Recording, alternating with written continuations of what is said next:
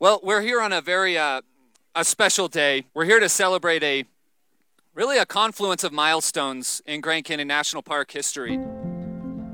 Imagine standing beneath a canopy of stars so clear it earned cosmic accolades. Today, we celebrate Grand Canyon National Park becoming the next international dark sky park. For over a century, the Grand Canyon National Park has captivated the globe with its breathtaking views, not just of wildlife and my personal favorite, rocks, lots of rocks, but views of the night sky, too. We continue to preserve the aesthetic glory of the night skies, one of the darkest places in the United States where one can see detailed structure of the Milky Way as it scorches across the sky. In 2019, the Grand Canyon was awarded the International Dark Sky Park Designation Award.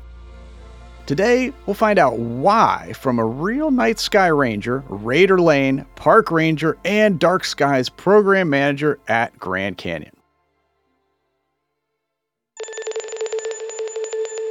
From the studios of Cincinnati Public Radio, I'm your host, Dean Regas, and this is Looking Up.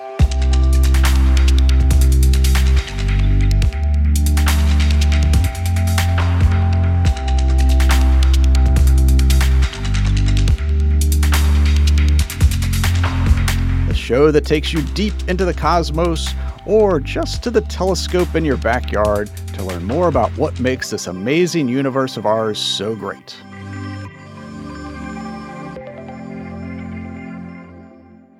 So I have had tons and tons of experiences at the Grand Canyon. It is one of the most amazing parks. The view down is just uh, incredible.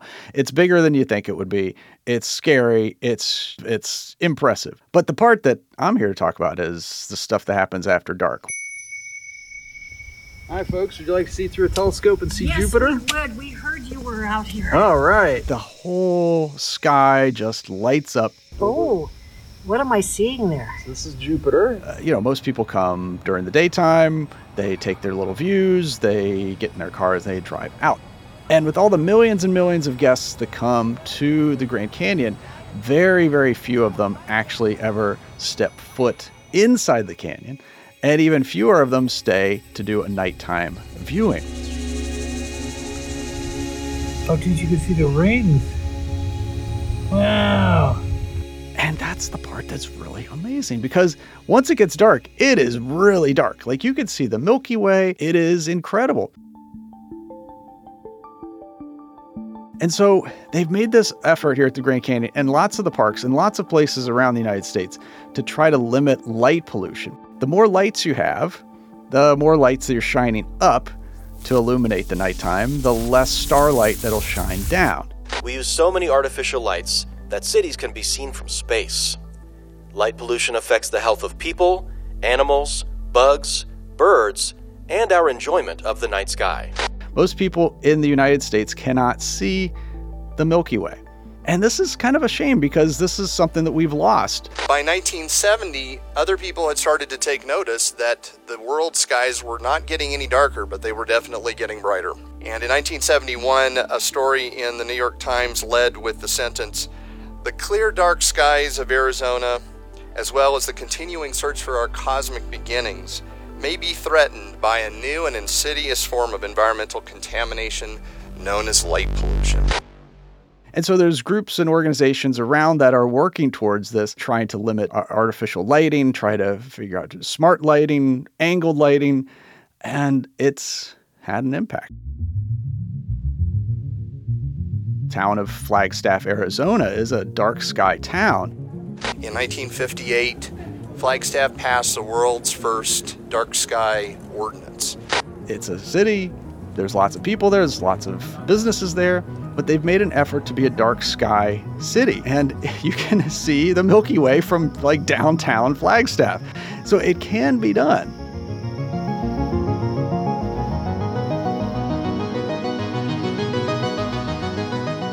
Joe, we're going to be talking about the Grand Canyon a lot and things that are going on there. But can it happen where you live? Can you change things where you are? In the city where I live, I can look up into the sky and I can count all the stars there. In fact, that's a question that almost every child has at some point. How many stars are there in the sky? Well, sadly, I know that in the city where I live, the answer is 12. And one of those is probably an airplane. My message to the future global light is to stop global light pollution. Light pollution. It's like we don't see no stars. There's no stars. There are no stars in the sky. It's tough, but it doesn't have to be that way. So, Rader, thanks so much for joining me today. Oh, it's a pleasure to be here, Dean. Oh man, we've had some experiences in the Grand Canyon National Park, haven't we? Indeed, we have. We miss you over here. We hope to get you back sooner than later. Ah, man, if only I could just live down at Phantom Ranch in the bottom. Oh man, uh, speaking as a uh, you know Midwesterner who wishes he lived out there, what's what's your path to becoming a park ranger at the Grand Canyon? Well, uh, everybody has a slightly different path depending on what branch of park rangerism you you you go into. There's so many benefits to to being a ranger. It doesn't get boring. Every day there is something new. Uh, so I'm, a, I'm an education and interpretation ranger. I provide public programs to, to visitors and inspire them to protect and preserve the park by assisting and connecting them intellectually and emotionally with the park. I started here back in 2010. You know, I did a, an internship while I was in college, basically riding around on the shuttle buses, helping people with orientation. But at the end of that three month internship, they, they allowed me to do one geology program. I had studied for about three months the, the details of Grand Canyon's geology and uh, was able to give one 20 minute presentation to uh, a group of visitors. The big day came and there was about eight visitors there, you know, waiting for my talk. And I gave the presentation and it was the highlight of my entire summer. And after I, I gave the presentation and exhausted myself with my, my passion and knowledge, an elder gentleman sort of came up to me, shuffled up to me with a cane, and, and he said, uh, Yeah, that was all right. And then he walked away. And that was all the adulation I needed. Growing up, I moved around a lot, and I still move around a lot. I think that's something that's true of simply being human in the 21st century at this point. And I was hooked after that, and I came back working seasonally for several years before Park finally got annoyed with me and said, he's not going anywhere. We might as well just give him a permanent job. Now, after studying astronomy and being inspired by it, I could be at home wherever I am and watch the patterns in the sky rise for their seasonal dance over the celestial sphere.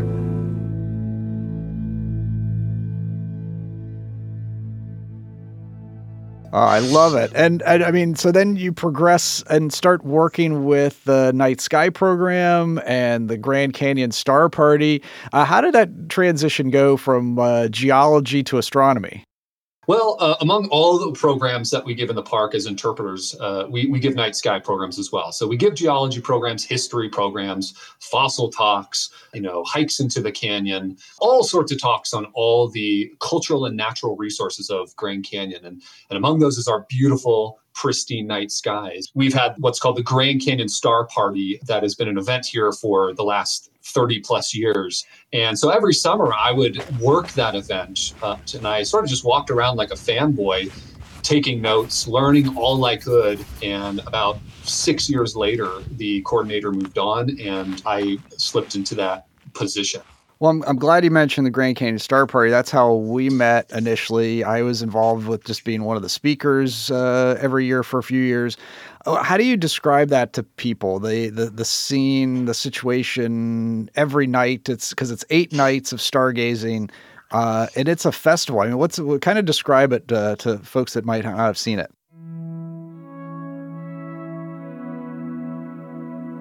Well, this is a public star party which means a gathering of astronomers with telescopes set up for the public to look through.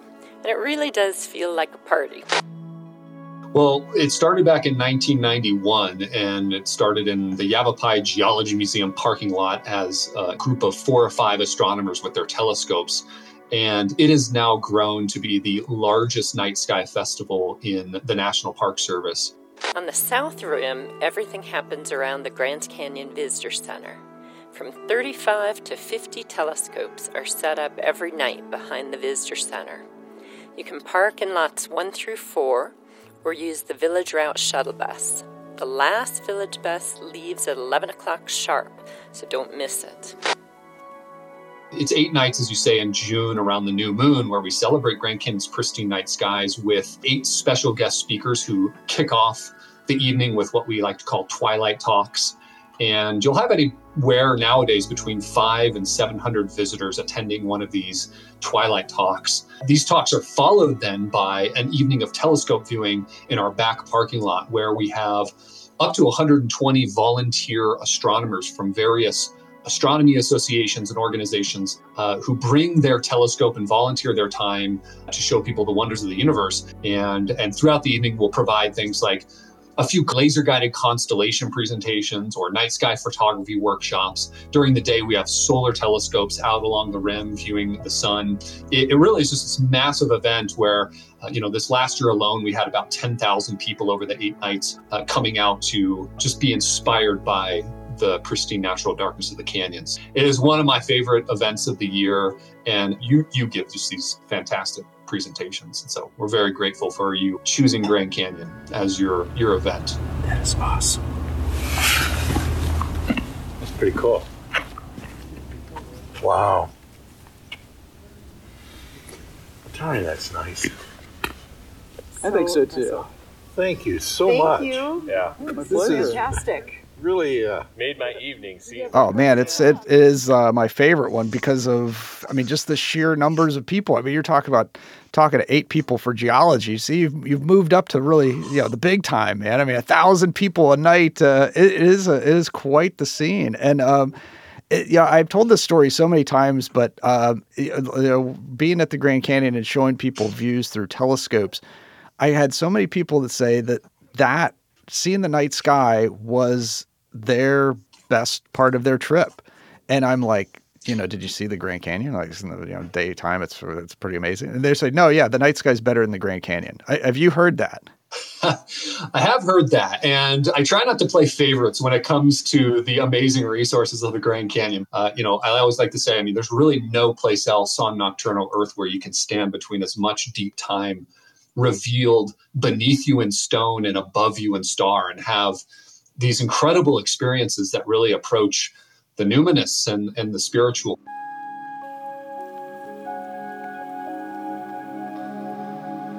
We have people who cry um, at our telescopes, who just gasp, ooh, and awe at the immensity of the constellations and the celestial phenomena you can see at a dark sky site like this.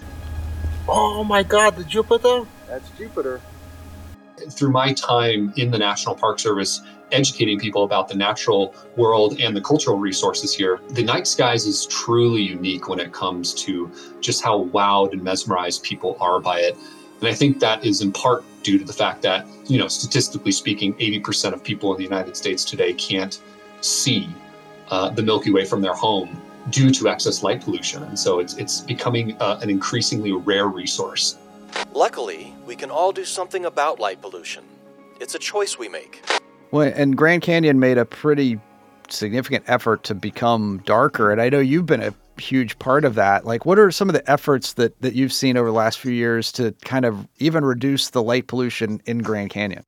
Well, you're right. We, we became an international dark sky park in 2019, and that was certified uh, to us by what's known as Dark Sky International uh, because we demonstrated uh, a commitment to retrofitting all the lights in the park, as well as demonstrated our commitment to outreach programs.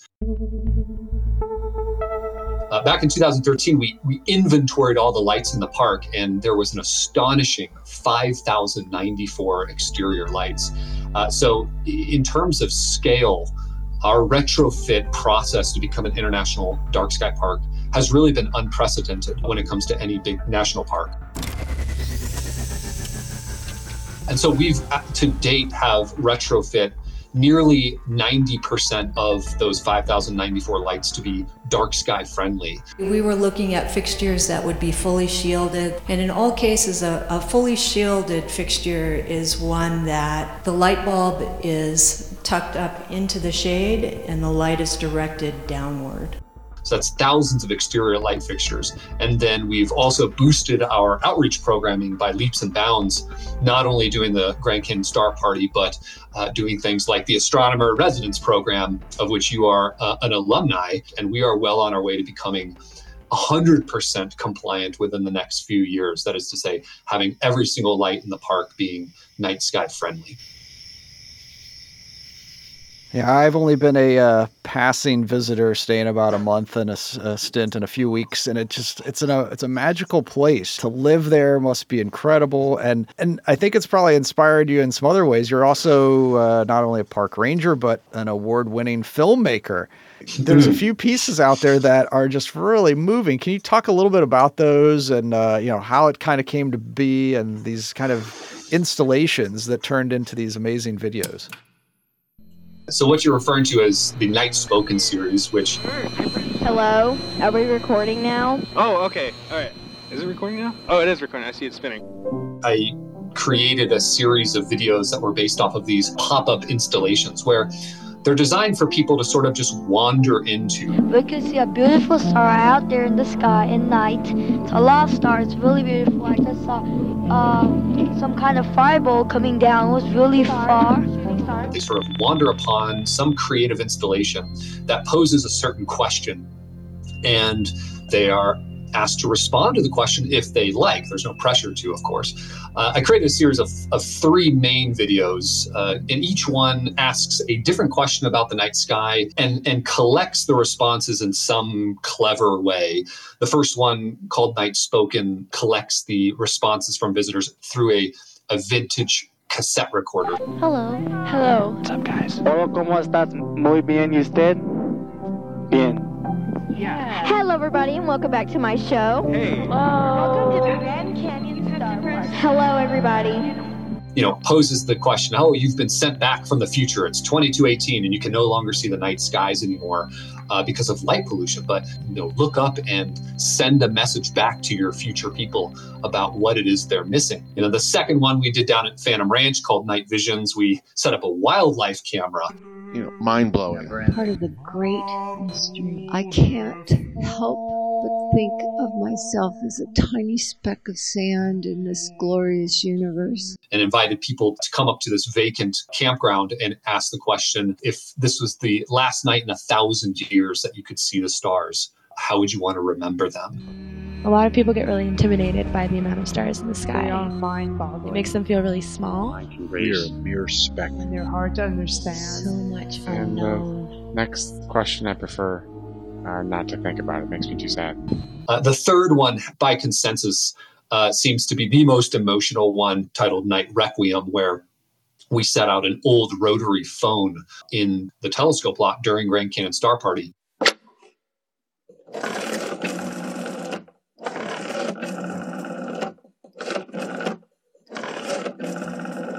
And asked people to dial uh, a number we gave them and leave a message uh, for a loved one who had passed away. Message 13. Received Wednesday at 11:19 p.m. Hi. Uh, a little weird, but I just want you to know that I miss you a lot, and that that mom misses you too.